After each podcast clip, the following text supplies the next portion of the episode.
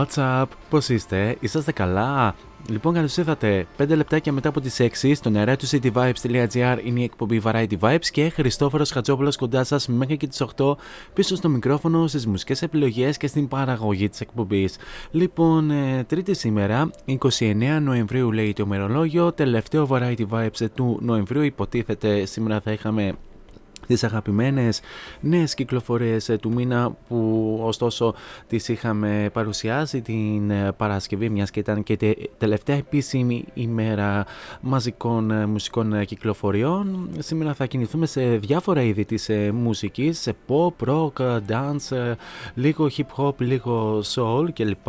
Θα έχουμε κάποια νέα στο χώρο της ε, μουσικής επικαιρότητας και συναυλιακής επικαιρότητας γιατί έχουμε να αναφέρουμε κάποια πράγματα.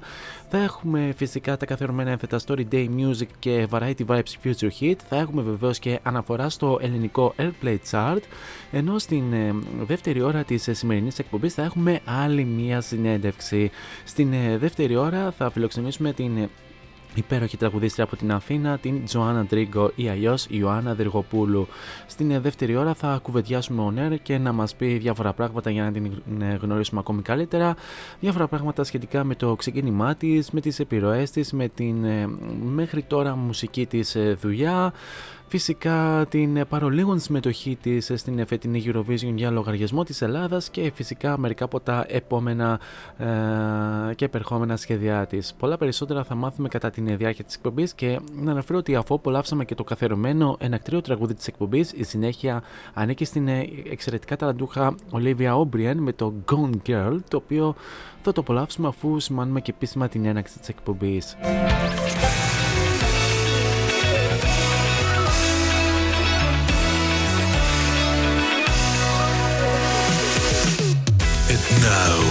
It's showtime. Showtime. Four is on the mic until 8. Variety Vibes at cityvibes.gr Δυναμώστε την ένταση και καλή ακρόαση. Does the world just stop at the edge of the city? And will I fall off if I move somewhere pretty? Everybody looks good, but they're all kinda shitty. So I guess it doesn't matter if they go and forgive me. What if I fake my own death? What if I just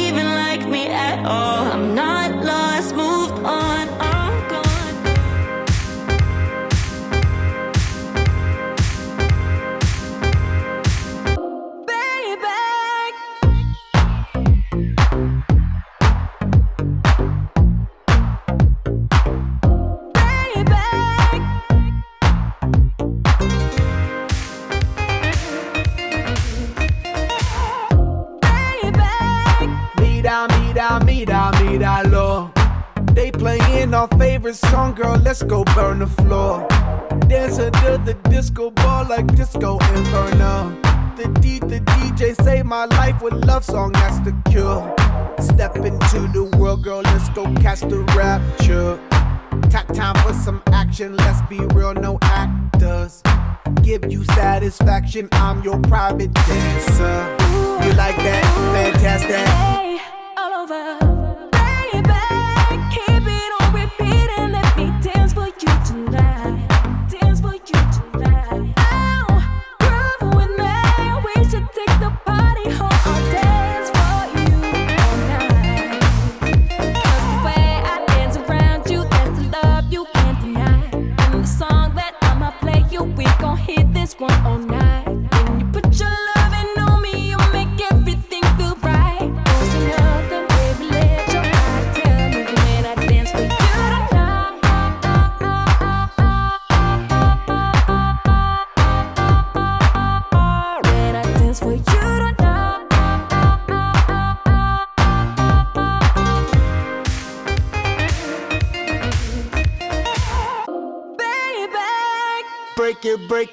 it, break it down.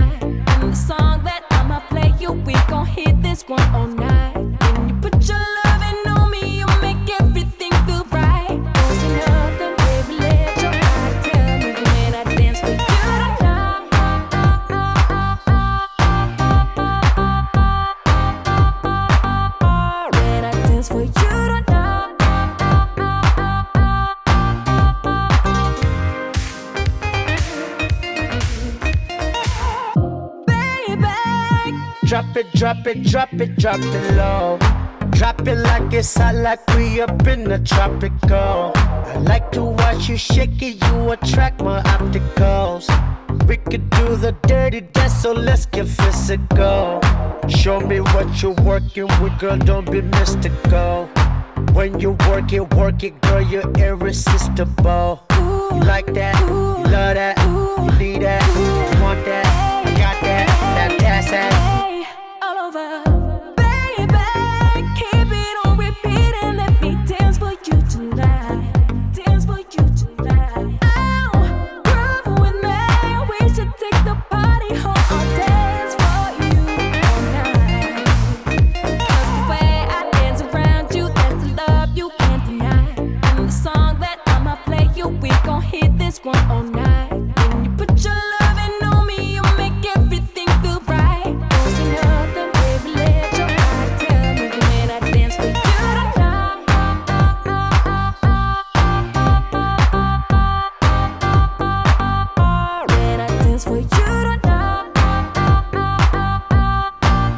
Ένα από τα τραγούδια τα οποία έχω λατρέψει από την ολοκαίρια, ε, από την ολοκαίρια τους ε, δισκογραφική δουλειά. Αυτή ήταν η Black Eyed Peas με το Dance For You από το Elevation που κυκλοφόρησε 11 του μηνός. Ένα τη δισκογραφική δουλειά για αυτό το συγκρότημα και μόλις η δεύτερη χωρίς την Fergie στην σύνθεση του συγκροτήματος. Το συγκεκριμένο τραγούδι όπως ανέφερα και στην εκπομπή της Παρασκευής με τις αγαπημένες νέες κυκλοφορίες ε, του μήνα είναι ένα τραγούδι το οποίο μας γυρνάει προς το παρελθόν και πιο πολύ στα Zeros, απολαμβάνοντας αυτές τις πολύ όμορφες ε, μελωδίες που πραγματικά μας μας κάνουν και νοσταλγούμε αυτές τις εποχές. Ένα τραγούδι το οποίο ε, εγώ προσωπικά πιστεύω ότι θα γίνει επιτυχία μέσα στο επόμενο διάστημα και θα το ακούμε πολύ συχνά στο ραδιόφωνο και μετά θα λέτε Α, κάπου το έχω ακούσει αυτό το τραγούδι πρώτη φορά.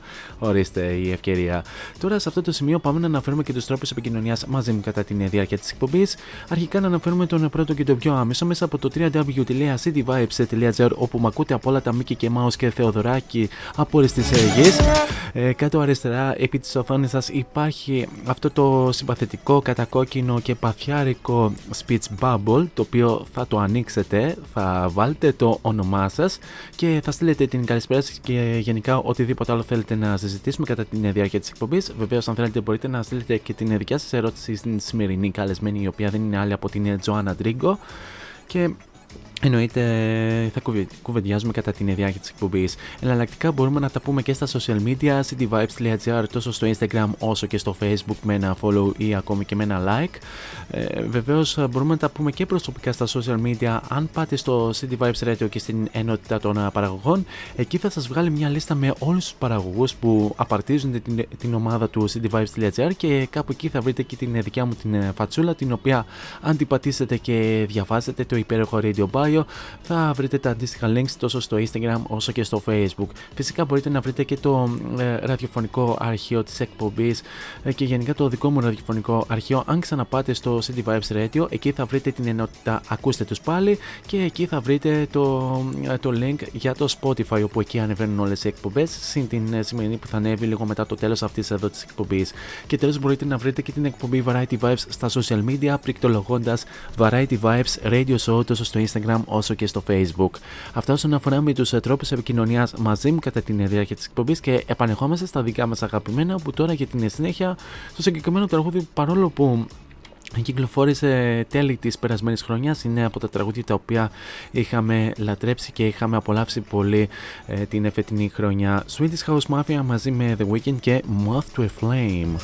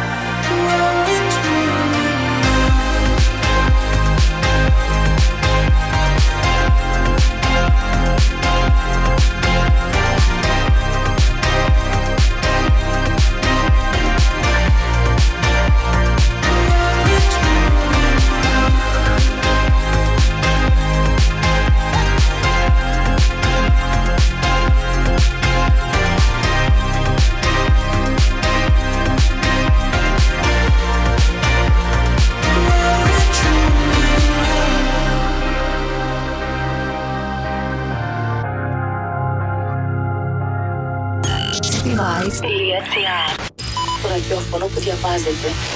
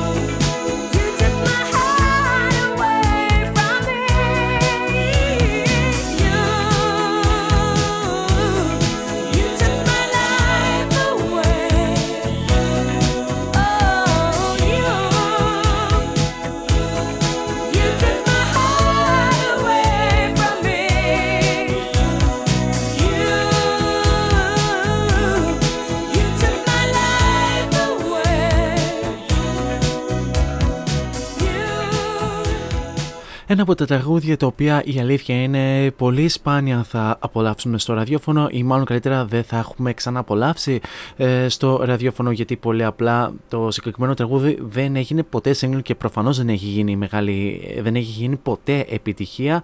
Ήταν η Irene Cara με το You Took My Life Away πίσω στο 1983 και στο άλμπουμ με τίτλο ε, What a Feeling. Ε, βεβαίως την Irene Cara την ε, γνωρίσαμε κυρίως με τις δύο μεγάλες επιτυχίες που ήταν ε, προφανώς και soundtrack πολύ σπουδαίων ταινιών όπως το Fame το 1980 soundtrack της ομότητης ταινίας αλλά και το ε, ε, What a Feeling που ήταν και soundtrack της ταινίας Flash Dance. Η Irene Cara ε, Βεβαίως είχε πάρει και δύο βραβεία Grammy για, για, για την μεγάλη της επιτυχία What a Feeling και γενικά για αυτό το πολύ όμορφο soundtrack το 1984. Επίσης είχε πάρει και άλλα βραβεία όπως το Golden Globe Awards στην κατηγορία Best Original Song φυσικά πάλι για το ε, What a Feeling.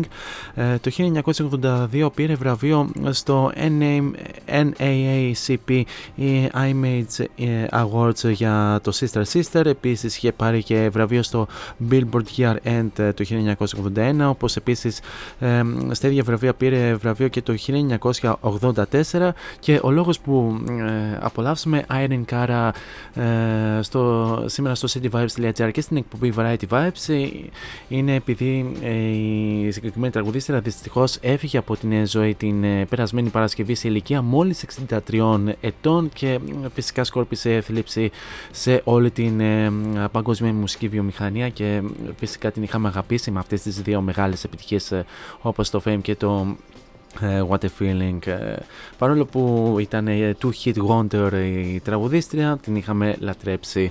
Ε, την καλησπέρα και τα φιλιά μου να στείλω στην πολύ καλή μου φίλη και συμπαραγωγό, την Τζένι Τζέμα, η οποία συνήθως συντονίζεται την Πέμπτη όποτε και έχει εκπομπή. Σήμερα έκανε την έκπληξη. Μήπως κάνει, την, μήπως κάνει την έκπληξη να κάνει και εκτάκτους εκπομπή σήμερα μετά από εμένα.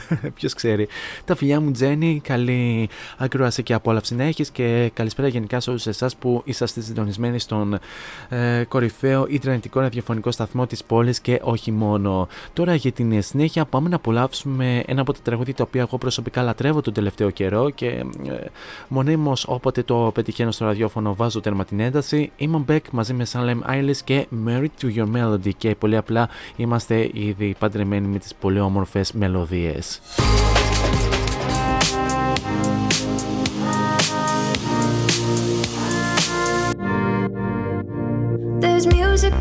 Every time you talk. When you laugh, it's me. Feel the tempo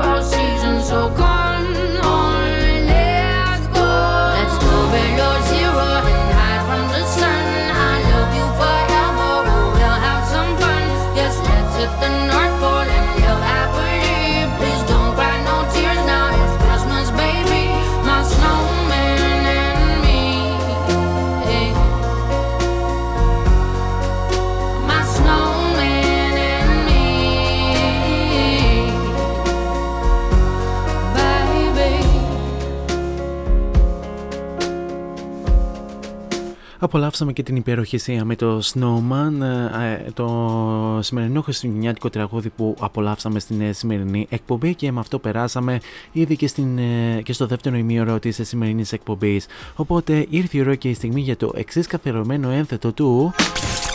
The Story Day in Music. Story Day.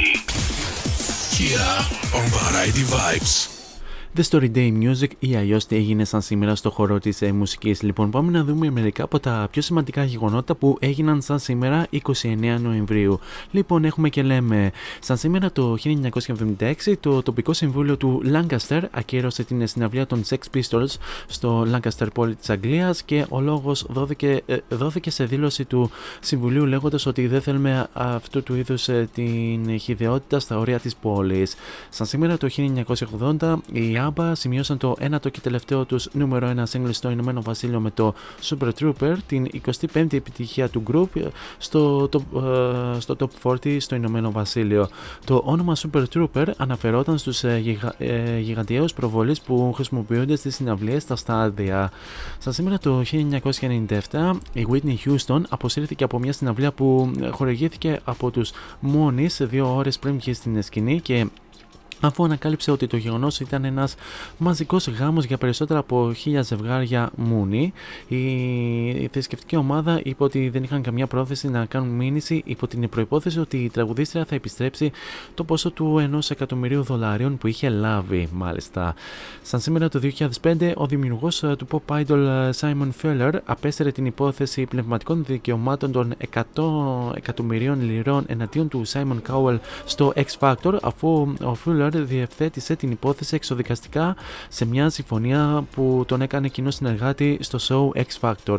Ο κύριος Fuller είχε ισχυριστεί ότι το talent show του ε, Simon, Simon Cowell στο ITV X Factor αντέγραψε την επιτυχημένη μορφή του pop idol σε μια υπόθεση που οδηγήθηκε στο ανώτατο δικαστήριο του Λονδίνου.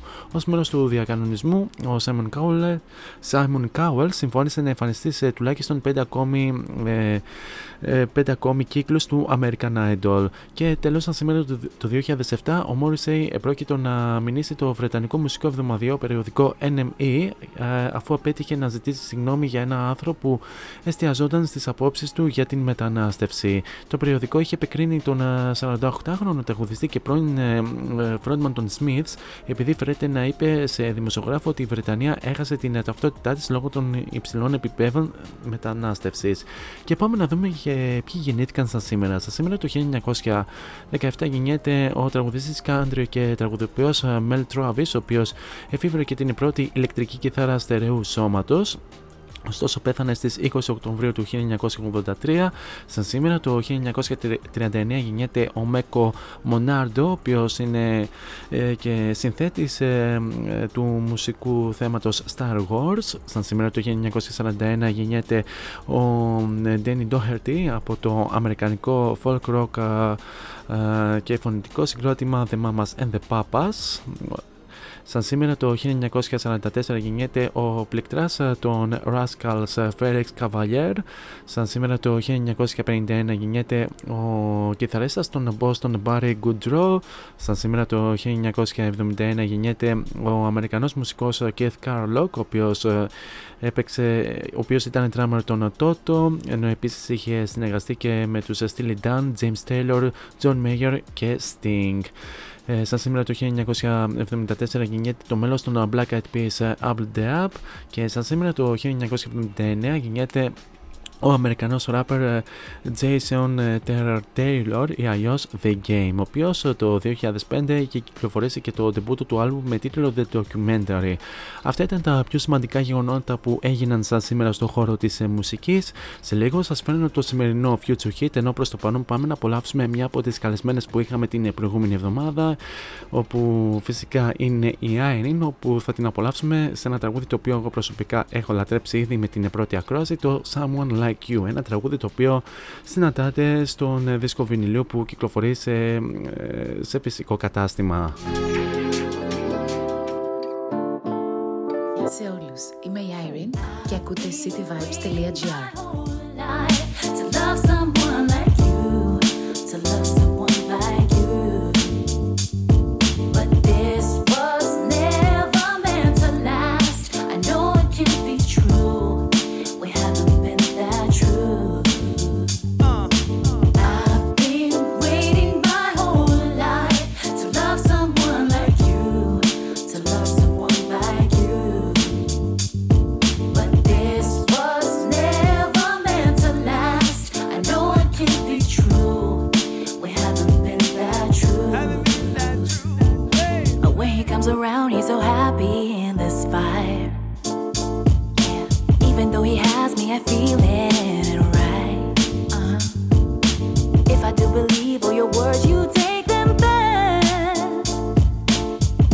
crystal. What I need is more than that. He keeps looking.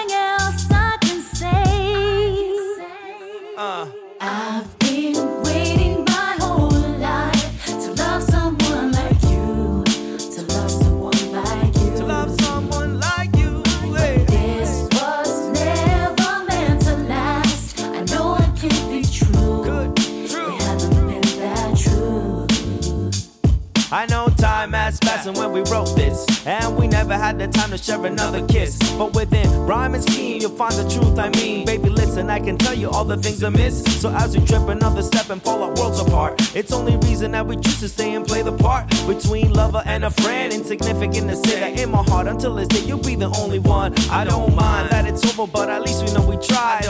That it run its course and now we out of time. He can give you all the things I never could. Quit playing with my heart, was in my soul, you never could.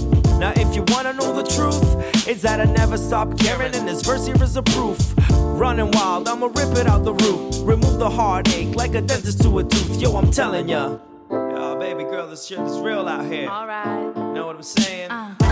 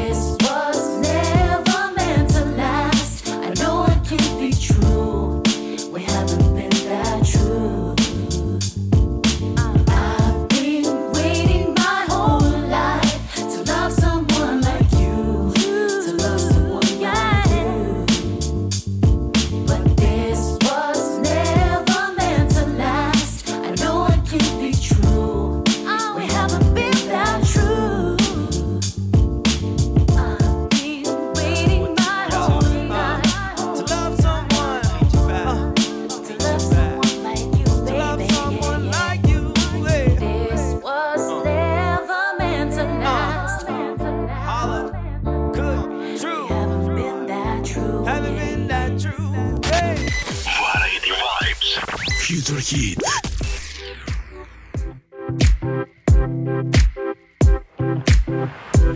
Ever since I was young, coming up, coming up. I was marching to a drum, brat the dum, brat the.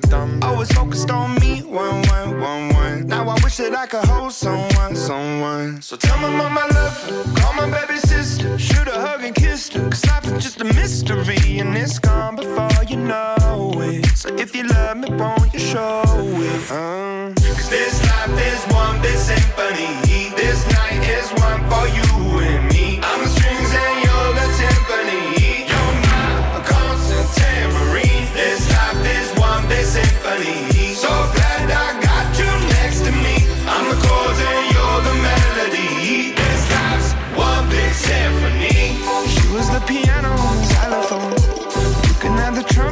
Saxophone. Life is skipping rope, keep going, keep going. Finding solace in the note, dot, dot, dot, dot. Had the struggle when I was broke, so low, so low. Writing music just to cope, no hope,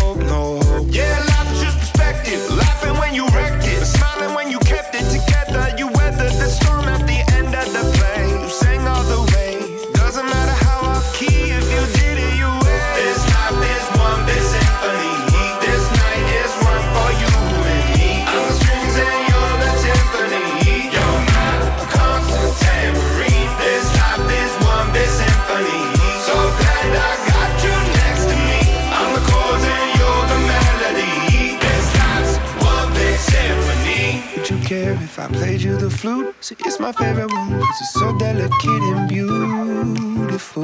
I pull out the trombone if it's more suitable. Wanna make you smile. It's been a little while since I've seen the of your teeth. Been a hard year. Lucky the guitar's here.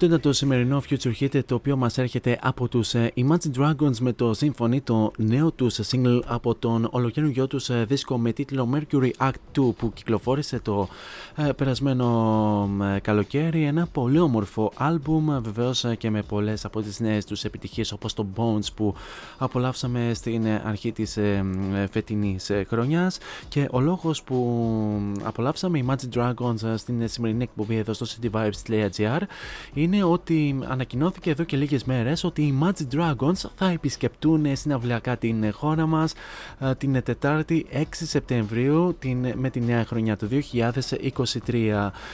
Οι Magic Dragons οι οποίοι συνεχίζουν να επαναπροσδιορίζουν την rock στον 21ο αιώνα γεμίζοντας στάδια, κυκλοφορώντας τεράστιες επιτυχίες και σπάζοντας το ένα ρεκόρ μετά το άλλο το βραβευμένο με Grammy συγκρότημα από το Las Vegas καταλαμβάνει δικαίως τον τίτλο ως ένα από τα μεγαλύτερα pop rock συγκροτήματα στον κόσμο. Με πωλήσεις ε, που ξεπερνούν τα 66 εκατομμύρια άλμπουμ, 55 εκατομμύρια ψηφιακά singles και 110 δισεκατομμύρια streams ξεχωρίζουν ως το μόνο συγκρότημα στην ιστορία που κέρδισε 4 singles IRA Diamond με επιτυχίες όπως το Radioactive το οποίο είναι 14 φορές ε, πλατινένιο, το Believer που είναι 10 φορές πλατινένιο, το, ε, το Demons 10 φορές επίσης πλατινένιο και το Thunder που είναι επίσης 10 φορές ε, πλατινένιο. Από τότε που σχηματίστηκαν το 2009 έχουν αναρριχηθεί 5 συνεχόμενες φορές στο Top 10 του Billboard Top 200 με τα, με τα εξής άλμπουμ Night Visions, Smoke and Mirrors, Evolve,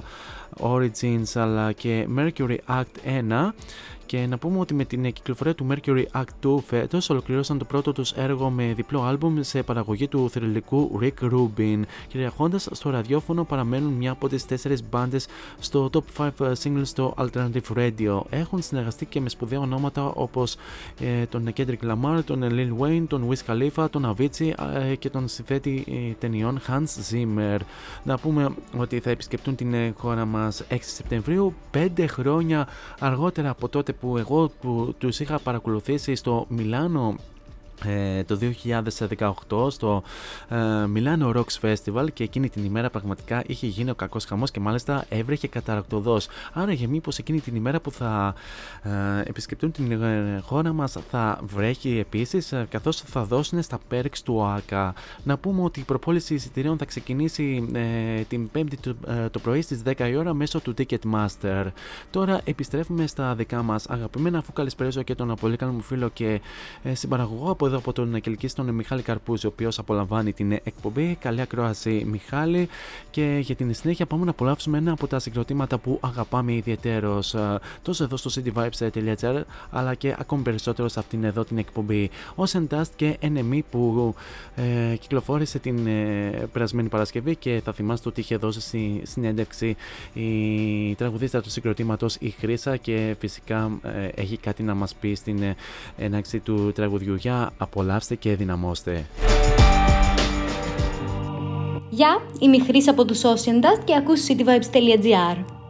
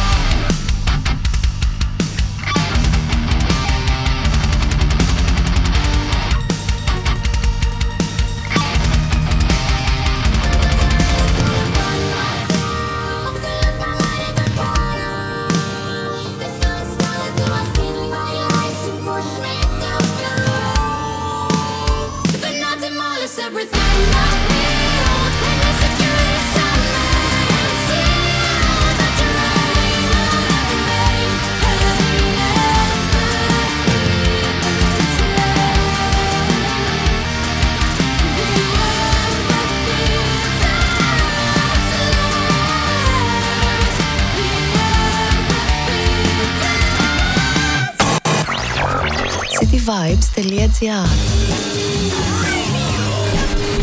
Σου φτιάχνει τη μέρα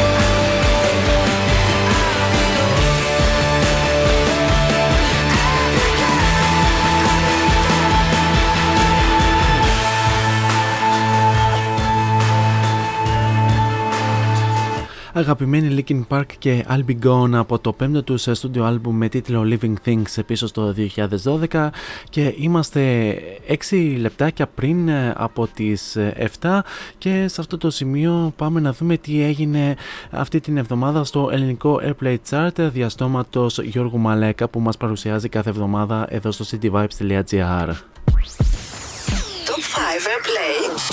Από το cityvibes.gr 5 Airplay στο cityvibes.gr και αυτή την εβδομάδα απολαμβάνουμε τους καλλιτέχνες The Weeknd και Swedish House Mafia, David Guetta και BB Rexha, James Hype και Mickey De La Rosa, Sam Smith και Kim Petras και Harry Styles στα κομμάτια Math to a Flame, I'm Good, Ferrari, Unholy και As It Was. 5 Does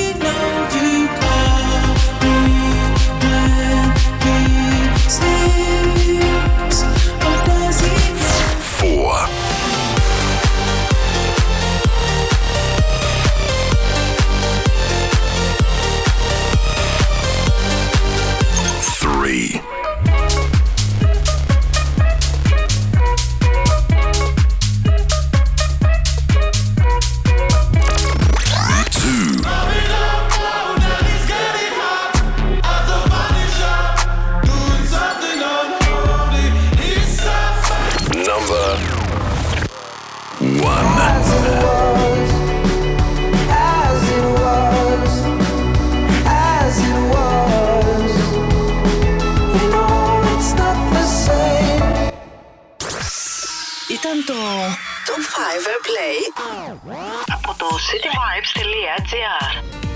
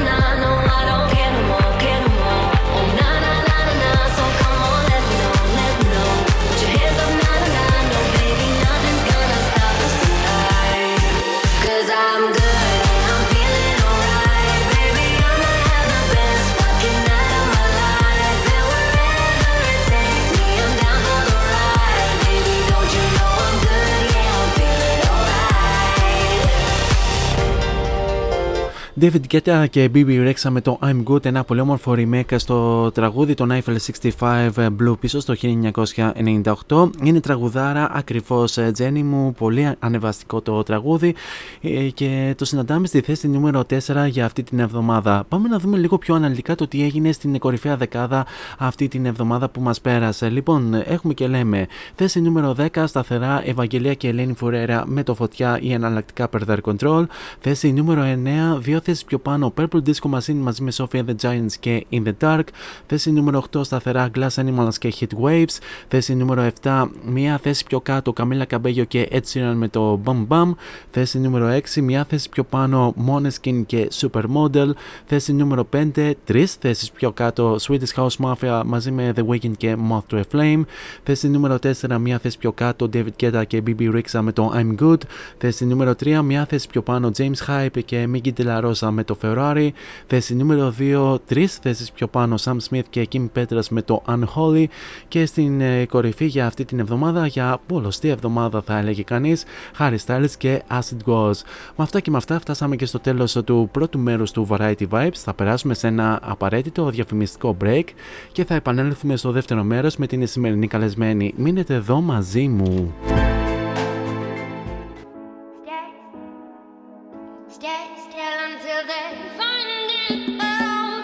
Φόντος Science Τσολάκης.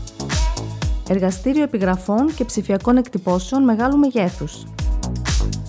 Ψηφιακές εκτυπώσεις σε μουσαμά, καμβά, αυτοκόλλητο και χαρτί. Ολική ή μερική κάλυψη οχημάτων, εκτύπωση αεροπανό, αυτοκόλλητα γραφικά βιτρίνας, λάβαρα, μπάνερς και κάλυψη εξεδρών. Φόντος Science Τσολάκης. Ελάτε να δημιουργήσουμε μαζί το σχέδιο που σας αρέσει. Σκεπάρνη 12, Αμπελόκηπη, Θεσσαλονίκης. Τηλέφωνο 2310 737 246 και στο ίντερνετ fondoscience.gr Fondoscience Τσολάκης. Εσείς το φαντάζεστε, εμείς το τυπώνουμε.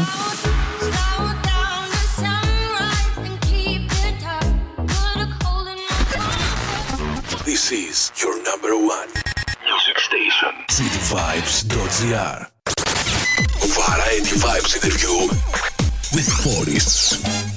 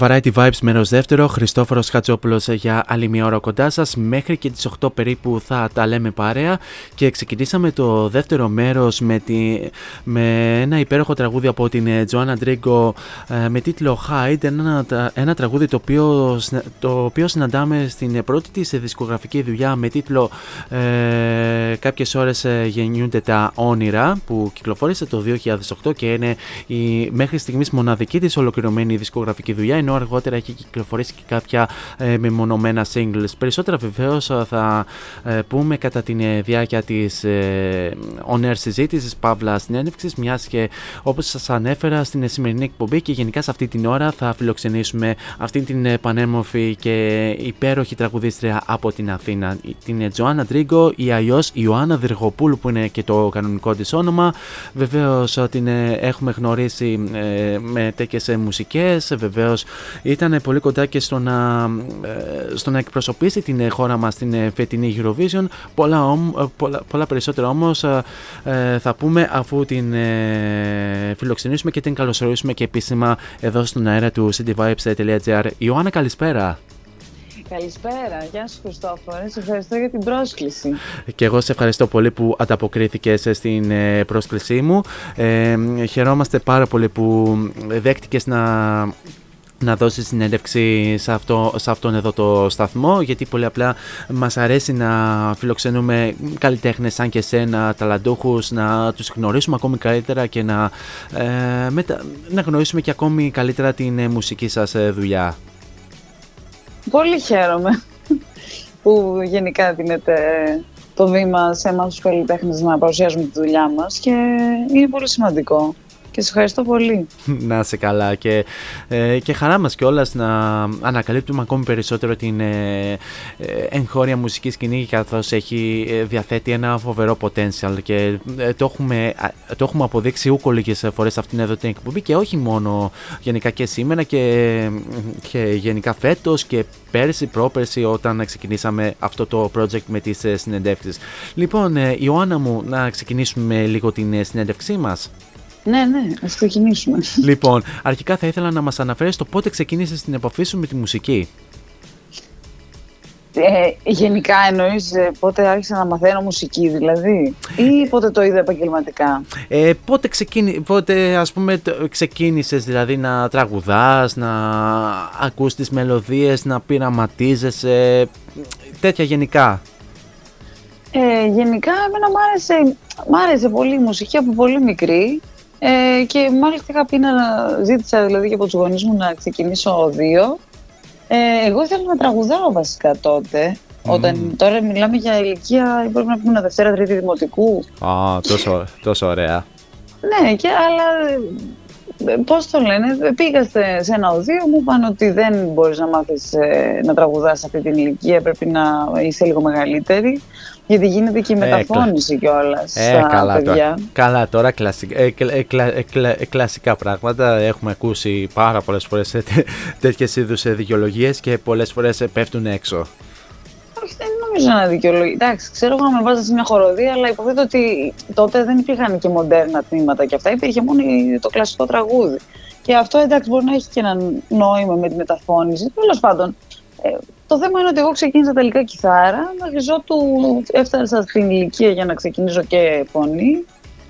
Και γενικά μάθαινα μουσική μέχρι ε, μέχρι να ενηλικιωθώ ουσιαστικά και αφού ενηλικιώθηκα και άρχισα να κάνω παρέα με άτομα που παίζανε μουσική, μπήκα σε διάφορες μπάντες. Μερικές από αυτές γράφανε και τραγούδια, δεν ήμασταν μόνο cover bands και αυτό μου βασικά με έκανε να, να τολμήσω κι εγώ να αρχίσω να γράφω κομμάτια. Δηλαδή λέω αφού το κάνουν και αυτοί γιατί δεν το κάνω κι εγώ ας πούμε, γιατί να μην αποπειραθώ. Αν φυσικά, και έτσι ξεκίνησε. Αν, ναι. φυσικά, αν φυσικά μπορείς και το κάνεις και εκφράζεσαι ε, πάνω σε αυτό, ναι, είναι κάτι πάρα πολύ όμορφο φυσικά να δώσεις ε, το δικό σου στίγμα στην ε, μουσική σου. Ε, δεν είναι, ναι, γενικά η μουσική είναι ένα παιχνίδι. Δηλαδή δεν είναι να πολύ αμφισβητείς τον εαυτό σου και να ε, το περνάς αυτή τη φάση μετά κάποιοι την περνάνε τέλος πάντων όχι όλοι αλλά τέλος πάντων γενικά πρέπει να θεωρείται και ειδικά σε αυτές τις ηλικίες και όταν πρωτοπαίζεις με μια μπάντα και με τους φίλους σου και τέτοια δεν σκέφτεσαι αν είμαι καλός σε αυτό, αν τέτοιο. Πάμε να παίξουμε και αυτό είναι η χαρά του παιχνιδιού. Έτσι. Είναι το θέμα. Έτσι ακριβώς. Ε, Ποιες είναι γενικά οι μουσικές σου επιρροές και γενικά ποιους καλλιτέχνες ή συγκροτήματα που πέρα, ε, πέρα που είχες εμπνευστεί θαυμάζεις ε, γενικά και την ε, δουλειά τους; Ε, η αγαπημένη μου είναι η PJ Harvey γενικά. Μμμ, Μ' ενδιαφέρουσα. άρεσε πάρα πολύ, ειδικά όταν ήμουν μικρότερη. Ε, είναι από αυτούς τους καλλιτέχνες, ε, βέβαια πρέπει να είσαι σε κάποια, και σε κάποια ηλικία για να το πάθεις αυτό το, το λαλά. ε, όταν την είχα ακούσει είχα πάθει πολιτισμικό σοκ με την συγκεκριμένη, γιατί ήταν και γυναίκα τραγουδοποιός κιόλας. Ε, αλλά ήταν και ο τρόπος που, γιατί πήγαν και άλλα τραγουδοποιοί, ειδικά τότε εκείνη την εποχή κιόλας είχε βγει και η Tori Amos και η Bjork. Ήταν εκείνη η φάση στη μουσική βιομηχανία που, βγαίνανε, που ήταν έτσι λίγο alternative, λίγο indie pop ήταν. Ε, Τέλος πάντων, αυτή μου άρεσε πάρα πολύ. Βέβαια και τις υπόλοιπες τις άκουγα, τις τραγουδοποιούς. Όπως ας πούμε η Beth Hart. Δεν ξέρω την κυρία. Α, δεν την, ξέ, δεν την ξέρεις. Είναι μεταγενέστερη ή είναι τότε. τότε; Ε, είναι περίπου στην ε, ίδια γενιά με την PJ Harvey. Εντάξει, λίγο πιο, λίγο πιο μετά δεν είναι. Δηλαδή, δηλαδή η Beth Hart δεν είναι και, και πολύ μεγάλη, θα, μπορούσε, ε, θα, θα μπορούσες να πεις. Νομίζω 50 είναι, αν δεν κάνω λάθος. Ε, συγγνώμη, και με την PJ Harvey. Ε, θα την ακούσω. Beth Hart είπες, θα το σημειώσω. ε, Εγώ το ναι, περίμενα πάντως από σένα να, να το πεις. Ναι. Εντάξει, ε, θα μπορούσε να είναι μια από τις επιρροές σου. Θα Λέω. μπορούσε, ξέρω εγώ, αλλά δεν την έχω ακούσει. Ή μπορεί να την έχω ακούσει και να μην ξέρω τι είναι αυτή. Α. Τέλος πάντων, το θέμα είναι ότι εμένα μου αρέσει η PJ Harvey. Εντάξει, εντάξει, εντάξει αυτό, αυτό το κρατάμε και το δεχόμαστε. Ε, γενικά το είδος ε, της μουσικής που ακολουθήσει και γενικά σε εκφράζει είναι μεταξύ της pop και της rock όπως έχουμε απολαύσει και από το πρώτο τραγούδι που απολαύσαμε στην ε, σημερινή εκπομπή και γενικά από τα επόμενα που ε, θα απολαύσουμε στην ε, συνέχεια της ε, συνέντευξης. Ε, γενικά ε, κινείσαι πάνω σε αυτά τα είδη ή πειραματίζεσαι και σε άλλα. Ε, κοίταξε, η αλήθεια είναι ότι δεν, μπο- δεν καταλαβαίνω. Ε, αυτά με τα είδη, εμένα με μπερδεύουν. Γενικά σε μπερδε- δε- Γενικότερα. δε- δεν σ' αρέσουν οι, μουσικές, οι μουσικές ταμπέλες που λέμε. Ναι, ου, εντάξει, τώρα ναι, δεν είμαι μουσικολόγος. Δηλαδή, ό,τι μου αρέσει να ακούω, ας πούμε, ε, ίσως και ασυνείδητα να το μιμούμε ή μετά να πηγαίνω να ακούω κάτι άλλο και να μιμούμε αυτό, αλλά δεν είναι ότι «Α, εγώ λέω σήμερα θα αποφασίσω να γράψω ένα, ένα κομμάτι, ξέρω εγώ, grand. Ναι. δηλαδή, είναι, γράφεις κάτι που σου αρέσει εκείνη την εποχή που έχεις συνηθίσει το αυτή σου να ακούει και τώρα οι ταμπέλες μην μπαίνουν μετά από ό,τι έχω καταλάβει. Προφανώς, προφανώς. Οπότε ας πούμε θεωρείς τον εαυτό σου κάτι σαν alternative να το πούμε, ε, εναλλακτική. ναι, ναι. Που σ' αρέσει γενικά να, α, να υποστηρίζεις γενικά εκεί που νιώθεις άνετα. Είτε αυτό λέγεται pop, είτε λέγεται rock, είτε θα μπορούσε να είναι ξέρω εγώ soul. Soul όχι τόσο πολύ. Αλλά ναι, η αλήθεια είναι ότι αυτά μου αρέσανε πάντα και ε, ξέρεις, δηλαδή στην Ελλάδα κιόλας ε, οι, περισσότεροι, οι περισσότερες και τραγουδίστρες και τραγουδιστές ας πούμε λα- ακολουθούν και μία και άθελά τους κιόλας επειδή είναι ούτως ή άλλως μέσα στα, στα ακούσματά μας έτσι Ναι. ε, μια πιο λαϊκότροπη που κι εγώ έχω ε, προφανώς, ε, πώς το λένε, καταβολές τέτοιες και ακούσματα. Εντάξει, Αλλά λογικό. εμένα μου άρεσαν, ναι, αλλά τέλος πάντων νιώθω ότι έχω πειραστεί πάρα πολύ γιατί εκείνη την περίοδο ήταν και πάρα πολύ της μόδας. Δηλαδή είχαμε κατακλειστεί από αυτού του είδους τη μουσική. Είχε γίνει ένα τεράστιο μπαμ και με το MTV και με τα CD που βγαίνανε και γενικά άκουγε ο κόσμος πολύ περισσότερα ας πούμε την ξένη μουσική αλλά τέτοιου είδους κιόλας που ήταν και της μόδας ας πούμε Εμ, και το rock δηλαδή και το, και το pop και τα indie pop κομμάτια και τα πώς τα λένε post rock post Ναι, τέλος ναι, πάντων. ναι, ναι. Αυτά ήταν όλα, όλα ήταν της μόδας εκείνη την περίοδο. Υπήρχε πολύ μεγάλη παραγωγή και πολύ ενδιαφέροντα πράγματα. Μάλιστα. Οπότε δηλαδή αυτά τα επισκιάσανε, επισκιάσανε το τι έβγαινε εδώ ή τι έβγαινε παλιότερα εδώ. ήταν πολύ πιο ενδιαφέρον για εμάς εκείνη την ηλικία να ακούμε άλλα πράγματα. Φυσικά, φυσικά ξεκάθαρα και ε, ε, θα συμφωνήσω μαζί σου γιατί, γιατί και εγώ όταν ήμουν ας πούμε νεότερος, όχι ότι μεγάλωσα ιδιαίτερα, anyway, ε, ακούγαμε, ε, ακούγαμε και εμείς ε, αυτά τα είδη που ανέφερες ε, γενικά και pop rock και, και άλλα τέτοια και τα οποία βεβαίως ε, επισκιάστηκαν ε, μεταγενές, μεταγενέστερα σε κάποια άλλα είδη που ακούνε οι νεότερες γενιές, να το πούμε οι νεολαίοι που λέμε, όπως ας πούμε και τώρα η, η σημερινή νεολαία να, να απολαμβάνει τραπ που δεν υπήρχε καμιά απολύτως σχέση με αυτά που ακούγαμε εμείς τότε, εμ- τότε που κάποτε πηγαίναμε γυμνάσιο ηλίκιο ας πούμε. Τέλος πάντων. Ναι. Ε, μας ανέφερες βεβαίως ότι πέρα, ότι πέρα από την εσόλο δουλειά ήσουν και σε διάφορα σχήματα κατά καιρούς. Γενικά με την εσόλο δουλειά πόσο καιρό ασχολείσαι; Με τη Soul εννοείς όταν ε, άρχισα να κάνω δισκογραφία μόνη μου και τέτοια. Ναι. Ε, είναι τώρα 13 χρόνια, 14. Α, από τότε που ουσιαστικά κυκλοφόρησες ε, τον πρώτο σου δίσκο, έτσι; Ε, ναι, με τις μπάντες έπαιζα, ξέρω εγώ, 2-3 πρώτα χρόνια από τα 17-18. Μμμ, μάλιστα. Ε, γενικά, όπως ανέφερες ε, και εσύ ίδια, ε, γράφεις και εσύ μουσική ή τουλάχιστον ε, γράφεις κάποιες μελωδίες, κάποιες ε, φωνητικές γραμμές, ε, μπορεί να γράφεις, ε, στίχους γράφεις καθόλου. Στα... Ναι, βέβαια. Α, πα- αυτό, ε, πάρα πολύ ωραία γιατί ε, θα ήθελα να σου κάνω την εξής ερώτηση πάνω σε αυτό που σε ρώτησα. Ε, οι στίχοι των ε, τραγουδιών που ε, προφανώς ε, γράφεις προέρχονται από δικά σου προσωπικά βιώματα ή είναι γενικά; Ε, κυρίως από προσωπικά βιώματα. Ε, προφανώς. Προφανώς. Δηλαδή βιώματα τα οποία έχεις ζήσει η ίδια ή ας πούμε και βιώματα από κάποια δικά σου κοντινά πρόσωπα τα οποία εσύ ας πούμε τα μετατρέπεις σαν δικά σου βιώματα και προσπαθείς να περάσεις κάποιο δικό σου μήνυμα; Γενικά ό,τι παρατηρώ και με ενδιαφέρει, μου εξάπτει την ε, φαντασία ας πούμε ή την περιέργεια να το σκαλίσω λίγο παραπάνω. Αυτό, αυτά, αυτά είναι τα ερεθίσματα ουσιαστικά. Αλλά νομίζω ότι όλοι αυτό κάνουν. Απλά πιάνω πολύ προσωπικά θέματα εγώ. Δεν πιάνω. Ξεκάθαρα. Ε, ναι. ναι, ξέρω εγώ. Κοινωνικά. Ναι, όχι τόσο. Είναι πιο προσωπικά τα θέματα που, που κάνω τραγούδια. Ε, λογικό, λογικό και αυτός λέγεται καλλιτέχνης, να, να εκφράζεται πάνω στα, προσω- στα προσωπικά βιώματα α, που έχει κατά καιρούς και να τα μετατρέπει σε τραγούδι για να ε, περάσει το δικό του μήνυμα στον ε, κόσμο, κατανοητό. Λοιπόν, Ιωάννα μου, τι θα έλεγες να α, κάνουμε ένα μίνι μουσικό break και να απολαύσουμε ένα από τα τραγούδια σου, πάλι από τον ε, ε, πρώτο σου δίσκο πίσω στο 2008, το οποίο είναι το Rises Up και να επανέλθουμε για την ε, συνέχεια της ε, κουβέντας μας. Τι λες; Βεβαίως, πάμε να το ακούσουμε. Λοιπόν, πάμε να απολαύσουμε το Rises Up και επανερχόμαστε για την ε, συνέχεια. Variety Vibes interview with Forests.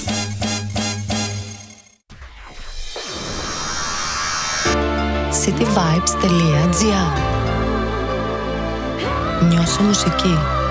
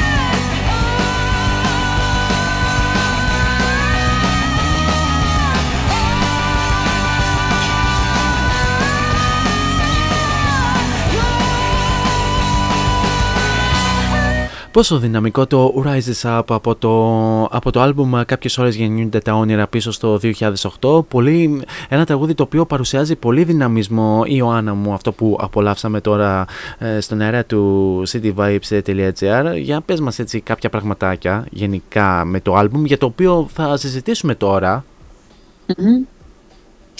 Ε, αυτό το άλμπουμ ήταν το πρώτο άλμπουμ που είχα γράψει. Έχω γράψει και ένα δεύτερο άλμπουμ. Ήταν λίγο μεταγενέστερο. Ήταν το, το, το, το 13 το είχα βγάλει. Και μετά άρχισα να βγάζω μόνο συγκλάκια από εκεί και πέρα. Ε, Ήταν αυτό που... Ναι. Ε, γιατί μετά ουσιαστικά δεν ήταν για τόσο πολύ τη μόδα πια τα άλμπουμς. Δηλαδή περισσότερο βγάζανε συγκλάκια γιατί άλλαξε και η η βιομηχανία, ας πούμε, άλλαξε, άλλαξαν τα κανάλια ουσιαστικά μετάδοσης των κομματιών και βόλευε καλύτερα το να έχεις βγάλει ένα κομμάτι και να είναι ένα hit και κάτι τέτοιο. Δεν, έχουν, είχαν αλλάξει οι εποχές. Ναι, προ, ε, προφανώς. Ε, γενικά, ε, τώρα, να, ε, τώρα μιας και φτάσ, περάσαμε ήδη στο, στο κομμάτι της σημερινής ε, κουβέντας μας, το οποίο φυσικά είναι το δισκογραφικό κομμάτι. Ε, έχεις κυκλοφορήσει φυσικά το «Κάποιες ώρες γεννιούνται τα όνειρα» το 2008, με τα γενέστρα singles τα τρία τελευταία χρόνια και όπως μας ανέφερες τώρα, έχεις κυκλοφορήσει και ένα άλλο άλμπουμ, το, για το οποίο εγώ προσωπικά δεν δεν το γνώριζα ή μάλλον καλύτερα δεν το έχω, δεν το έχω βρει τουλάχιστον στις επίσημες κυκλοφορίες σου. Ε, θα... Ισχύει, είχε βγει σε ένα δίσκο, τον είχε βγάλει ηλεκτρονικά μόνο, ήταν μια εταιρεία του Ντρογόση, του Στάθη, λεγόταν Αντέλμα, η οποία τώρα δεν υπάρχει, αλλά αυτό το δίσκο θα τον ανεβάσω ε, στο Spotify. Ε, βέβαια είναι ελληνόφωνος δίσκος. Και θα, κάνω, θα φτιάξω και ένα bonus track, τέλος πάντων, το οποίο θα είναι ωραίο, θα είναι μια σύμπραξη με μια καινούργια φίλη και τραγουδίστρια τραγουδοποιώ. Θα στο στείλω να τα ακούσει, αν σας αρέσει. Βεβαίως, βεβαίως. Ε, ε, μεγάλη μα χαρά όποτε ουσιαστικά το ανεβάζεις να το απολαύσουμε.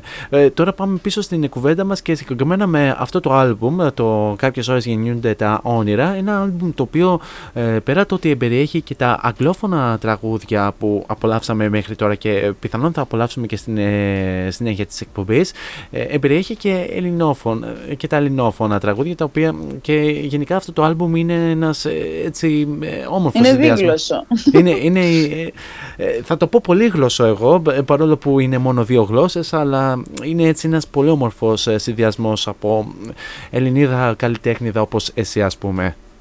Ναι, εγώ έγραφα, έγραφα αγγλικά στην αρχή. Και όταν ε, πήγα να βγάλω αυτό το δίσκο, τον είχα παρουσιάσει κιόλας στον τότε στον παραγωγό, ο οποίος ήταν και ο Φίλιππος Πλιάτσικας, που συνεργαζόμασταν εκείνη την περίοδο. Και με προέτρεψε να γράψω στα, στα ελληνικά. Οπότε και εγώ άρχισα να κάνω αυτή την απόπειρα και τελικά πρόκειψε ο δίσκος να έχει και αγγλικά και ελληνικά κομμάτια μέσα. Ε, ναι. Ε, όχι, συνέχισε, συνέχισε. συνέχισε. Ε, έτσι δηλαδή προέκυψε αυτό, το οποίο δεν θεωρείται και πολύ μεγάλη επιτυχία βέβαια. Γενικά δηλαδή το να βγάζεις ένα δίγλωσσο δίσκο. Απλά τα αγγλικά ήταν ακριβώς όπως τα είχα στο μυαλό μου. Τα ελληνικά ήταν τότε μια απόπειρα να δω αν μπορώ να φτιάξω ελληνικά κομμάτια με τον ήχο, τον ξένο που μου άρεσε και είχα συνηθίσει τότε. Οπότε είναι μια απόπειρα αυτή. Δεν βγήκε άσχημη όμως. Ε, και αυτό ήταν, βέβαια, νομίζω ότι σαν, Ελληνι... σαν Ελληνίδα τραγουδοποιός πλασαρίστηκα εν τέλει από αυτό το δίσκο και μου αρέσει που τα ακούσεις τα ξένα κομμάτια του δίσκου αυτού και σ' αρέσουν, γιατί νομίζω ότι δεν ήταν λίγο παραμελημένα. Ναι, παρα... Γιατί μείνανε περισσότερο τα ελληνικά. Καλά, ναι, ξεκάθαρα. Και, ε, και ναι, τα, ε, τα τραγούδια τα οποία απολαύσαμε μόλις ε, τώρα θα, μπορούσα, θα, θα μπορούσαμε καλύτερα να τα απολαύσουμε σε ένα αμερικάνικο ραδιόφωνο ας πούμε και όχι σε ελληνικό. Δηλαδή έχουν ένα τέτοιο, έχουν τέτοιο να το πούμε attitude, να το πω, να το, να το πω στα, στα αγγλικά. Στα αγγλικά, ναι. ναι. Που δεν παραπέμπουν σε Ελληνίδα καλλιτέχνηδα, θα μπορούσαν καλύτερα να ε, παραπέμπονται σε μια Αμερικανίδα καλλιτέχνηδα ή, ή ακόμη ξέρω εγώ σε μια ξένη καλλιτέχνηδα Βρετανίδα ή, ή, ή οποιασδήποτε άλλης ε, εθνικότητας. Σε ευχαριστώ πολύ. Παρόλο που νομίζω ότι η απόπειρα που έκανα με τους τοίχου δεν ήταν και πάρα πολύ πετυχημένη εκείνη την περίοδο. Αλλά τέλος πάντων, επειδή τελικά απευθύνθηκα ούτως ή σε ελληνικό κοινό, δεν πειράζει και τόσο πολύ. Γιατί ούτως ή είμαστε Έλληνες οι οποίοι γράφουμε αγγλικά. Εννοείται. Και οπότε συγχωρούνται κάποια πράγματα. Αλλά τώρα και εγώ όπως τα ακούω εκ των υστέρων, βέβαια εντάξει, αυτό που ήθελα να πω το είπα, αλλά το είπα λίγο γκρίκλις. Ε, όχι, εντάξει. Ε, όχι, όχι, είναι όμορφος συνδυασμός. Ε, θα μπορούσες έτσι να μας. Ε, θα μπορούσες έτσι, θα μπορούσες έτσι να μας πεις γενικά το πότε ξεκίνησε να γράφεις ε, το άλμπουμ και πότε το τελειοποίησες. Πριν ουσιαστικά το κυκλοφορήσεις ε, το 2008. Πολύ γρήγορα. Γράφτηκε πάρα πολύ γρήγορα. Τα κομμάτια τα είχα γράψει ούτως ή δηλαδή ενώ ότι είχα τις ιδέες, αλλά ηχογραφήθηκε το και βγήκε ο δίσκος πάρα πολύ γρήγορα, δηλαδή μέσα σε δύο μήνες. Σε δύο μήνες κιόλας. Oh, Ναι. αυτό, αυτό, είναι- αυτό θα μπορούσε να είναι ένα από τα, από τα γρήγορα ρεκόρ ε, ηχογράφησης ε, δίσκου. Ναι, αυτός ο δίσκος όμως είχε το ωραίο ότι ούτως ή άλλως εκείνη την περίοδο έπαιζα με την μπάντα που, του, του Φίλιππου Πιάτσικα και είχαμε μαζευτεί όλοι μαζί και κάναμε πρόβες στα κομμάτια, δηλαδή και καθόμαστε και βρ- βρίσκαμε ιδέες δηλαδή πώς θα ενορχιστρωθούν. Οπότε μπήκαμε στο στούντιο και μπήκαμε και παίξαμε σαν, παίξανε σαν, σαν μπάντα η μουσική. Και αυτό ήταν πάρα πολύ ενδιαφέρον. Δηλαδή ήταν σαν, γιατί πολλές μπάντες, δηλαδή ας πούμε οι, δεν ξέρω τώρα ποιοι, οι Pearl Jam, οι- όταν ε, επειδή είναι μπάντες, δεν παίρνουν ένα-ένα να ηχογραφήσουν πώς γίνονται στους δίσκους κανονικά. Φυσικά. Μπαίνουν όλοι μαζί, γιατί αυτό είναι που πουλάνε, δηλαδή την ατμόσφαιρα της μπάντας. Και, δηλα- και παίζει ρόλο ο ένας που παίζει ο άλλος, δηλαδή τραβάει ο ένας τον άλλον ουσιαστικά. Και αυτό είχε λοιπόν αυτή την, ε, αυτήν την ε, ατμόσφαιρα της μπάντας. Γιατί μπήκαμε, τα γράψαμε, αφού τα είχαμε ήδη προβάρει και ήταν και αυτό ήταν και τόσο μικρή η ο- μικρή χρονική διάρκεια της ηχογράφησης. Μάλιστα, μάλιστα και είναι ιδιαίτερα ενδιαφέρον. Το άλμπουμ σου, το «Κάποιες ώρες γεννιούνται τα όνειρα» μετράει 14 χρόνια κυκλοφορίας και είναι από τα ε, ιδιαίτερα ενδιαφέροντα ε, άλμπουμ τα οποία Έχουμε ακούσει γενικά στο διαδίκτυο έτσι ψάχνοντας ε, γενικά με τους Έλληνες ε, καλλιτέχνες με αρκετά ξενόφωνα και ελληνόφωνα τραγούδια μέσα στο ε, ίδιο άλμπουμ.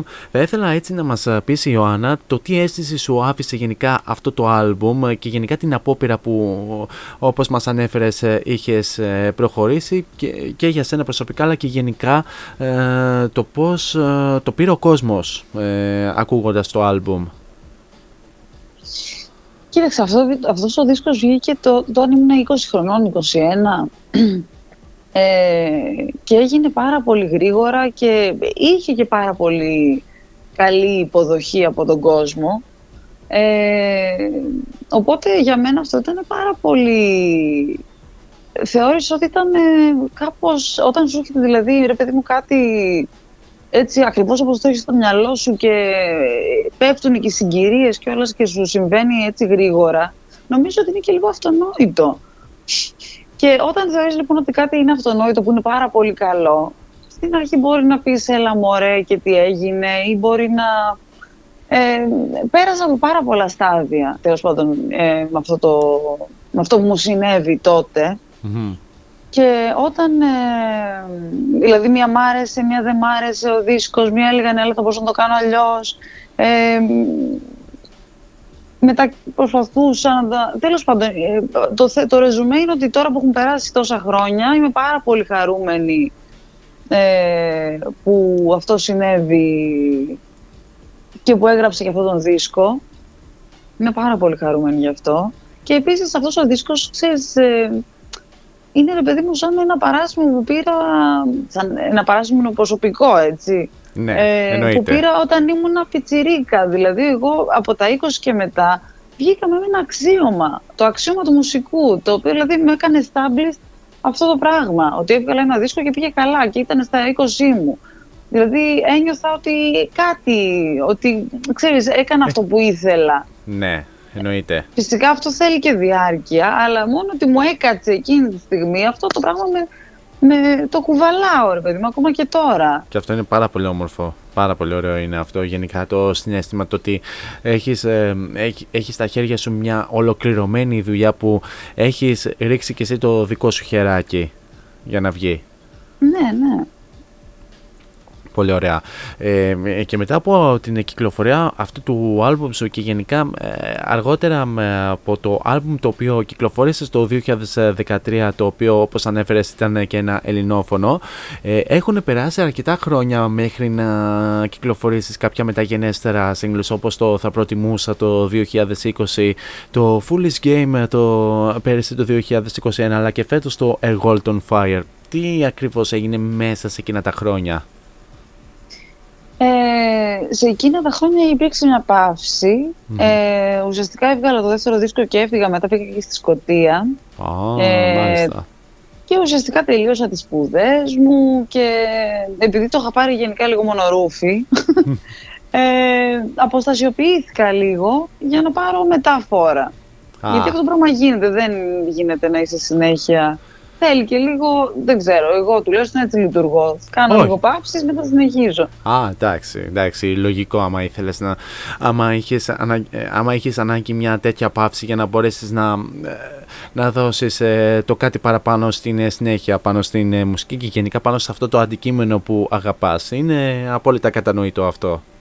Νομίζω ότι ναι, και νομίζω ότι το κάνουν και άλλοι, αλλά το θέμα είναι ότι δεν μπορώ να σκεφτώ και εγώ πως ε, μερικοί άνθρωποι ας πούμε μπορούν να γράφουν ε, ε, συνέχεια και γιατί εγώ παρατηρώ τον εαυτό μου μπορεί να ισχύει και μόνο σε μένα, δεν ξέρω. Δηλαδή γράφεις, ξέρω εγώ, έχεις ίστρο, ξέρω εγώ, και γράφεις, ξέρω εγώ, 5-6 κομμάτια ας πούμε πανωτά. Μετά νιώθεις ότι γράφεις συνέχεια τα ίδια, το ίδιο πράγμα. Α, μ, Γιατί α, είναι οκ. η εποχή που, ναι, που, γιατί συνήθως κάτι σε ταλανίζει τέλος πάντων εκείνο τον καιρό, ας πούμε. Και γράφει, δεν μπορείς να γράφεις πολλά αντικείμενα διαφορετικά. Οπότε λες, πρέπει να αλλάξει κάτι τη ζωή μου. Πρέπει κάτι να ζήσω παραπάνω. Πρέπει να. Για, για να έχω άλλα ερεθίσματα, για να ακούσω άλλες μουσικές. Γιατί δεν μπορώ να γράφω συνέχεια σαν μηχανάκι, έχοντας μόνο τα ίδια ακούσματα και τις ίδιες εμπειρίες. Εννοείται, εννοείται και είναι απόλυτα κατανοητό. Ε, και αφού έχουν περάσει και όλα αυτά τα χρόνια που ήσουν σε παύση στην ε, μουσική, επανήλθες το 2020 ε, ε, και μέχρι και σήμερα όπου ε, κάθε χρονιά τουλάχιστον κυκλοφορούσες και από ένα single, το ξεκινώντας με το θα προτιμούσα το 2020 και αργότερα κυκλοφόρησε και το Foolish Game αλλά και το A World on Fire. Ας τα πάρουμε, ας τα πάρουμε με τη σειρά. Μμμ. Το πρώτο είναι το θα προτιμούσα, το οποίο το, δεν το έχω γράψει εγώ, το έχει γράψει ο φίλος μου ο Δημήτρης ο Μπαλογιάννης, τον οποίο εκτιμώ και πάρα πολύ σαν ε, μουσικό και σαν τραγουδοποιό ιδιαίτερα. Ε, ε, αυτό το κομμάτι ήταν η αρχή, έτσι, η εκκίνηση του, του να ξαναβγάλω κάτι και επειδή γενικά και είχαμε παίξει μαζί και άκουγα τα κομμάτια του μου τα έστελνε, ας πούμε, για να του πω τη γνώμη μου και τέτοια. Ε, επειδή εγώ δεν είχα όρεξη να γράψω μουσική εκείνη την περίοδο, έλεγα ότι αν να παίξω. ε, Ούτε, ούτε έπαιρνα ποτέ κομμάτια εύκολα από άλλους. Ε, έλεγα Ναι. ότι αν είναι να βγάλω ένα κομμάτι, θα βγάλω ένα κομμάτι. Αυτό είναι που με προσδιορίζει πιο πολύ, ας πούμε. Το στυλ του Δημήτρη αυτή την περίοδο. Δηλαδή, ήταν σαν να έλεγε αυτά που θέλω να πω εγώ. Οπότε αυτό το κομμάτι βγήκε έτσι. Επειδή μου άρεσε πάρα πολύ, δηλαδή το είχε πολύ εύστοχα ας πούμε, διατυπώσει και γράψει το κομμάτι. Όπως το σκεφτόμουν και εγώ εκείνη την περίοδο. Μάλιστα. Ε, τώρα πάμε για το Foolish Game ε, το 2021. Ναι, το Foolish Game ο, ε, έγινε στα πλαίσια όπου άρχισα να συνεργάζομαι με μια, ε, με μια ομάδα παραγωγών, τους ε, Spring Tree. Ε, αυτό το κομμάτι το έχω γράψει και στα ελληνικά, αλλά το έγραψα και στα αγγλικά, γιατί θέλαμε να γράψουμε αγγλικά κομμάτια ε, με αυτή την ομάδα τη συγκεκριμένη. Και βγήκε αυτό το κομμάτι, το οποίο ήταν και αυτό μια ευχάριστη εμπειρία πρώτης επαφής με αυτή την ε, ομάδα των, ε, των παραγωγών και μουσικών. Ε, αλλά με αυτούς έβγαλα επίσης και το, ε, ε, το World on Fire. Για το, για το οποίο, Ιωάννα μου, ε, ε, ήσουν υποψήφια για να εκπροσωπήσεις ε, την χώρα μας στην ε, φετινή Eurovision και μάλιστα ήσουν και στους, ε, ε, και στους τελικούς πέντε όπου τελικά επιλέχθηκε η Αμάντα και τερμάτισε στην πέμπτη θέση. Βέβαια θα κουβεντιάσουμε αργότερα για την παρολίγων συμμετοχή σου στην Eurovision.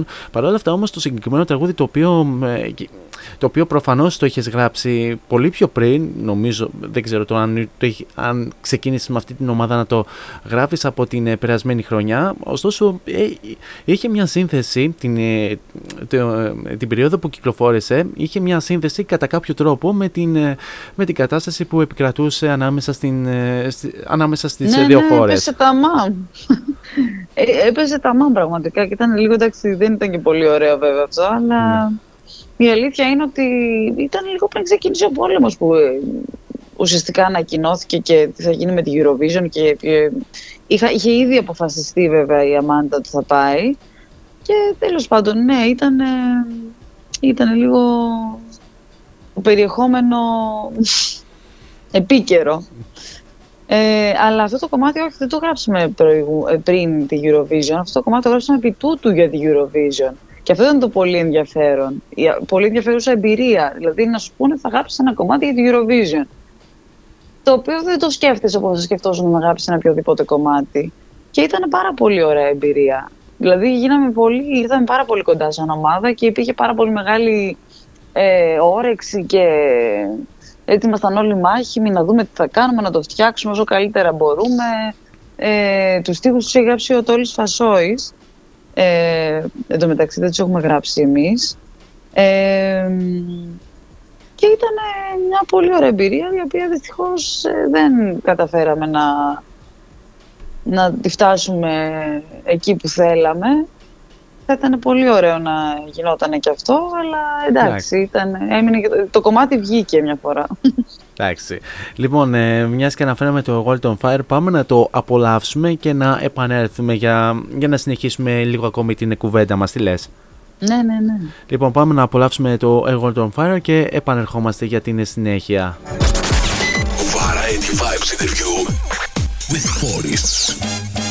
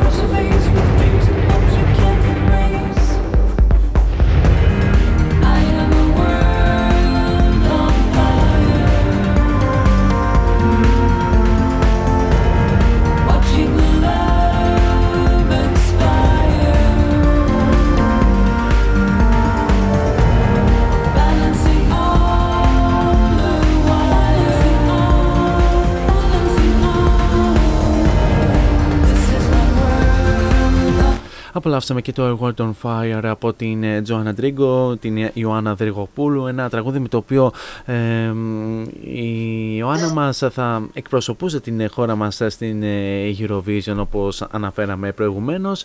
Παρ' όλα αυτά όμως γενικά η συμμετοχή, για την ενδεχόμενη συμμετοχή σου είχες μια ωραία εμπειρία γενικά; Ναι, ναι, ήταν πολύ ωραία. Το ευχαριστήθηκα. Και γενικά με την, με την ομάδα που έχεις γράψει το συγκεκριμένο τραγούδι. Ναι, ναι. Ναι, και δεν και το πώς θα το φτιάχναμε, τι θα τέτοιο, ήταν ολόκληρη ιστορία γενικά, δηλαδή. Ε, ήταν πολύ παραγωγικό όλο αυτό. Ε, θα, σε θα σε ενδιαφέρε μια μελλοντική συμμετοχή στην ε, Eurovision? Ε, αυτή τη στιγμή όχι. Με ενδιαφέρει να γράψω κομμάτια, να βγάλουμε κανένα κομμάτι, κανένα δίσκο. Αυτή τη στιγμή αυτό σκέφτομαι. Αχα, τόσο καλά. Ε, γενικά με, και τα επόμενά σου πλάνα έχεις κάτι, δηλαδή να κυκλοφορήσεις καινούργια μουσική, ενδεχομένως κάποιο EP album ε, σε λίγο καιρό ας πούμε; Κομμάτια, κομμάτια θα βγάλω πάλι. Τώρα θα, θα κυκλοφορήσω ουσιαστικά γιατί δεν υπάρχει πουθενά το δεύτερο δίσκο. Και από εκεί και πέρα έχω πλάνο για να βγάλω και κάποια κομμάτια ακόμα, τα οποία αν μαζευτούν κάποια στιγμή θα γίνουν και δίσκος. Αλλά για δίσκο, δίσκο δεν ξέρω ακόμα. Mm, μάλιστα, μπορεί και να προκύψει κιόλας. Μπορεί και να προκύψει, ναι. Λοιπόν, τώρα πάμε λίγο στο κομμάτι των ε, live εμφανίσεων. Γενικά έχεις δώσει αρκετές ε, live εμφανίσεις ε, μέχρι τώρα από την πρώτη μέρα που ασχολήθηκες και επαγγελματικά με την μουσική από τότε που ουσιαστικά κυκλοφόρησες και επίσημα τον πρώτο σου δίσκο και αργότερα κυκλοφόρησες και, και άλλες δουλειές όπως οι τελευταίες σου δουλειές με τα singles και γενικά αυτό το, αυτό το διάστημα εμφανίζεσαι, εμφανίζεσαι στο, στο μουσικό κουτί που είναι στην Αθήνα και ε, το διαφημίζεις ε, κατά καιρούς στα social media. Θα μπορούσες, θα μπορούσες να μας πεις κάποια πράγματα; Ναι, είναι... εγώ έπαιζα για πολλά χρόνια, έπαιζα και με μπάντες, αλλά έπαιζα και πολύ μόνη μου. Έπαιζα δηλαδή ακουστικά με μια κιθάρα. Ε, γενικά μου αρέσουν πάρα πολύ τα live. Μ' αρέσει πάρα πολύ, δηλαδή είναι ένα πολύ σημαντικό μέρος της δουλειάς μου, ε, της μουσικής τέλος πάντων. Γιατί υπάρχουν και άλλοι που τους αρέσει πάρα πολύ το στούντιο, τους αρέσει πάρα πολύ να δημιουργούν, να φτιάχνουν άλμπουμ. Εμένα μου αρέσει το live γενικά. Ε, είχα πάρα πολύ μεγάλη τύχη που γνώρισα κάποια παιδιά τα οποία τους παίζουμε μαζί και φτιάξαμε μια μπάντα με τους οποίους είναι, λες, είναι μπάντα μπαντένια, δηλαδή που πηγαίνουμε κάθε ε, μία φορά τη βδομάδα και κάνουμε πρόβες και παίζουμε εδώ και πόσο καιρό, 1,5 χρόνο. Και είναι πάρα πολύ ωραία εμπειρία το να παίζεις σε μια μπάντα. Ε, με αυτά λοιπόν τα παιδιά έχουμε κάνει και πέρσι κάναμε αρκετά live και φέτος έχουμε ξεκινήσει τώρα με το μουσικό κουτί που κάναμε ήδη ένα live. Τώρα έχουμε το επόμενο στις 9 Δεκέμβρη. Μάλιστα. Την άλλη Παρασκευή δηλαδή. Ε, και έρχονται και άλλα live. Ε, αυτό μπορεί να γίνει κάποια σύμπραξη κιόλας με κάποιο. Ε, να έρθει και ένα, να κουμπώσει και ένας άλλος τραγουδοποιός. Ε, αλλά γενικά το πλάνο είναι live live. Μ' αρέσουν πολύ. Ε, και περνάμε και πολύ καλά. Ε, και ε, μου δίνεις μια πάρα πολύ ωραία πάσα ε, ε, πάνω στα live γιατί είναι κάτι το οποίο θα σου, θα σου υποβάλω αμέσως τώρα. πέρα από το μουσικό κουτί έχεις και κάποιες άλλες προγραμματισμένες live εμφανίσεις τόσο στην Αθήνα όσο και ή ακόμη και σε άλλες πόλεις όπως ας πούμε π.χ. Θεσσαλονίκη όπου αυτή τη στιγμή βρίσκεσαι σε Θεσσαλονίκη.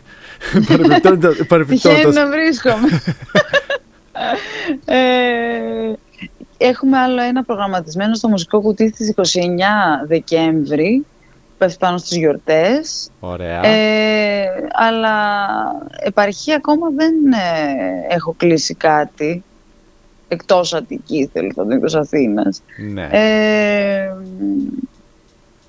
θα πει και αυτό στα, στα πλάνα γενικότερα, αλλά γενικά κανονίζουμε, αυτή τη στιγμή μιλάμε περισσότερο για Αθήνα να κάνουμε και άλλα live και μετά τις 29 Δεκέμβρη δηλαδή. Ε, προφανώς με τη νέα χρονιά. Ναι, ναι, ναι. Αλλά μπορεί να τύχει ας πούμε να, να έρθεις και Θεσσαλονίκη, να ξανάρθεις στη Θεσσαλονίκη αυτή τη φορά για, για κάποια live εμφάνιση. Ναι, εννοείται. Ε, γενικά, ποια είναι η σχέση σου με την ε, εγχώρια ε, μουσική σκηνή; Γενικά, γνωρίζεις κάποιους έτσι από τους συναδέλφους με τους οποίους έχεις έρθει κοντά, μιλάτε, ξέρω εγώ, λέτε καλημέρα ή, ή ανταλλάσσετε κάποιες απόψεις, σαν ας πούμε φιλαράκια; Ε, κυρίως, ε, καλά είναι πάρα πολύ φίλος μου ο Βαγγέλης ο Μαρκαντώνης ε, και ο Δημήτρης ο Μπαλογιάννης, αλλά και τώρα αυτή η κοπέλα που θα βγάλουμε και το κομμάτι Σάρα, Σάρα Πι. Ε, κατά καιρούς έχω γνωρίσει πάρα πολύ κόσμο γενικά και πιστεύω ότι έχω αρκετά καλές σχέσεις ε, σεβασμού και εκτίμησης με τους ε, άλλους τραγουδοποιούς ε, και τραγουδιστές. Ε, αλλά παρέα, παρέα κάνω περισσότερο με τον Βαγγέλη Μαρκαντώνη. Μάλιστα. Ε, ε, λογικό κιόλας. Πολύ λογικό. Ναι. Αν έχετε γενικά συνεργαστεί ε, κατά καιρούς με την μουσική. Ναι, ναι. Λοιπόν, ε, μιας και, ε, μιας και φτάνουμε σιγά σιγά και προς το τέλος ε, της συνέντευξης για να σε αφήσουμε κιόλας να, να πας και στο επαγγελματικό meeting που έχεις σε λίγο. Ε, θα μπορούσες έτσι να υπενθυμίσεις τον κόσμο πού μπορεί να σε βρει γενικά στα social media; Ε, στο facebook μπορεί να με βρει, στο instagram. Ε, έχω και σελίδα στο facebook. Ε, ως Τζοάννα Τρίγκο Ως Τζοάννα Τρίγκο, ναι, ναι ε, ε, και επίσης μπορεί να βρει και την μουσική σου σε όλα τα ε, διαθέσιμα online streaming services όπως ας πούμε το YouTube, το Spotify, το iTunes όπου εκεί αγοράζ, αγοράζουν τη μουσική ή, ή, δεν ξέρω και σε ποια άλλα streaming services που δεν μου έρχονται στο μυαλό. Ούτε εμένα μου έρχονται. αλλά, ναι. Άμα ψάξεις θα βρεις, μην φοβάσαι. Προφανώς. Ε, Πάντως, άμα, είναι στα, άμα είναι στα πιο σημαντικά, εκεί, εκεί προφανώς θα ναι, ψάξει ναι. και ο κόσμος. Ε, ναι, και τώρα, τώρα θα, βγουν και το, θα βγει ο δεύτερος. Σε αυτά. Αλλά ναι, τα υπόλοιπα όλα τα συγκλάκια και ο πρώτος δίσκος έχουν ήδη κυκλοφορήσει σε όλα τα Λοιπόν, ε, λοιπόν, Ιωάννα μου, καταρχά σε αυτό το σημείο θα ήθελα να σε, να σε ευχαριστήσω πάρα πολύ που, εγώ ευχαριστώ. που διέθεσες ε, τον, ε, το χρόνο σου να βγεις στον αέρα και να ε, κουβεντιάσουμε παρέα, να σε γνωρίσουμε ακόμη καλύτερα. Ε, και θα θέλαμε κάποια στιγμή να σε γνωρίσουμε και από κοντά κάποια στιγμή, αυτή τη φορά σε κάποια, σε κάποια live εμφάνισή σου. Ε, τώρα μπορεί να είναι στην Αθήνα, κάποια στιγμή μπορεί να, μπορεί να είναι ενδεχομένως στην ε, Θεσσαλονίκη, όταν ξανά με το καλό, ποιος ξέρει. Ναι, ναι, βεβαίως. Θα χαρώ κι εγώ να τα ξαναπούμε. Λοιπόν, ε, πριν ε, τελειώσουμε την κουβέντα μας, θα ήθελες να δώσεις ένα μήνυμα στον κόσμο που ακούει; Ε, καλά Χριστούγεννα. Καλά, δεν, δεν μπήκε ακόμη Δεκέμβριος, αλλά εντάξει. εντάξει καλό, το, το, το, δεχόμαστε. το δεχόμαστε αυτό. Ναι, και ευτυχισμένο το νέο έτος. Ε, και υγεία και να είναι καλά ο κόσμος, η ειρήνη και τα λοιπά και τα λοιπά. και ό,τι θέλει ο καθένας προσωπικά, ρε παιδί. Εννοείται. ατομικά. Ωραίο, ωραίο μήνυμα, ωραίες και. Αρκεί να μην βλάπτει τον άλλον, ναι, αυτό που θέλει. σωστή, σωστή. Αυτό, αυτό, αυτό να ξέρεις το κρατάω είναι πολύ σημαντικό αυτό. Λοιπόν, Ιωάννα μου, σε ευχαριστούμε πάρα πολύ και πάμε να απολαύσουμε το, ε, το Foolish Game που είχες ε, κυκλοφορήσει πέρσι για να επανέλθω εγώ μόνος μου για την αποφώνηση της εκπομπής. Λοιπόν, η Ιωάννα, για χαίρετε λίγο τον κόσμο. Γεια να... σας, γεια σας. Λοιπόν, πάμε να ακούσουμε το Foolish Game και επανέρχομαι για την αποφώνηση. Variety Vibes interview with Forests. Variety Vibes at cityvibes.gr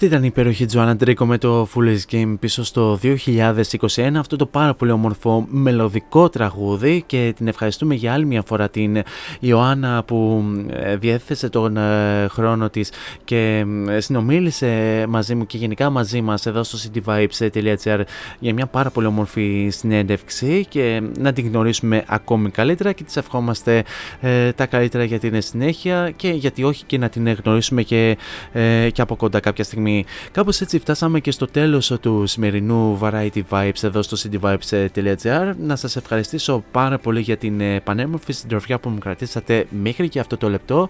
Εσείς όμως ε, δεν φεύγετε, μένετε εδώ στον ε, κορυφαίο Ιντερνετικό ραδιοφωνικό σταθμό της πόλης και όχι μόνο, καθώς ακολουθούν εξαιρετικές εκπομπές με εξαιρετικούς παραγωγούς και ακόμη πιο όμορφες μουσικές επιλογές. Και θα ανανεώσουμε το ραντεβού μας πλέον για την ερχόμενη Πέμπτη την ίδια ώρα στο ίδιο μέρος όπου θα έχουμε άλλη μία ε, συνέντευξη. Δεν σταματάμε με τις συνεντεύξεις ε, μιας και το αρχίσαμε ε, το project για φέτος. Μέχρι τότε όμως, εσείς θέλω να περάσετε τέλεια στο τι καν κάνετε, γενικά να προσέχετε πάρα πολύ τους εαυτούς σας, φυσικά να χαμογελάτε και μην ξεχνάτε το μότο που λέμε όλα αυτά τα χρόνια σε αυτήν εδώ την εκπομπή, να γεμίσετε την κάθε σας ημέρα με πολλή μελωδία. Τώρα για το κλείσιμο της εκπομπής, σας έχω άλλο ένα πολύ όμορφο τραγούδι από την Τζόνα Τρίγκο, που φυσικά είναι ε, το Vicky από το από το πρώτο της άλμπου με τίτλο «Κάποιες ώρες γεννιούνται τα όνειρα» πίσω στο 2008, το οποίο θα το απολαύσουμε αφού σημάνουμε και επίσημα την λήξη της εκπομπής. He's packing up and he's leaving, but wait, he will come again. Every Tuesday, Thursday and Friday, Variety Vibes at 6 with Morris. Till next time on air, από μένα την αγάπη μου. Τσάω.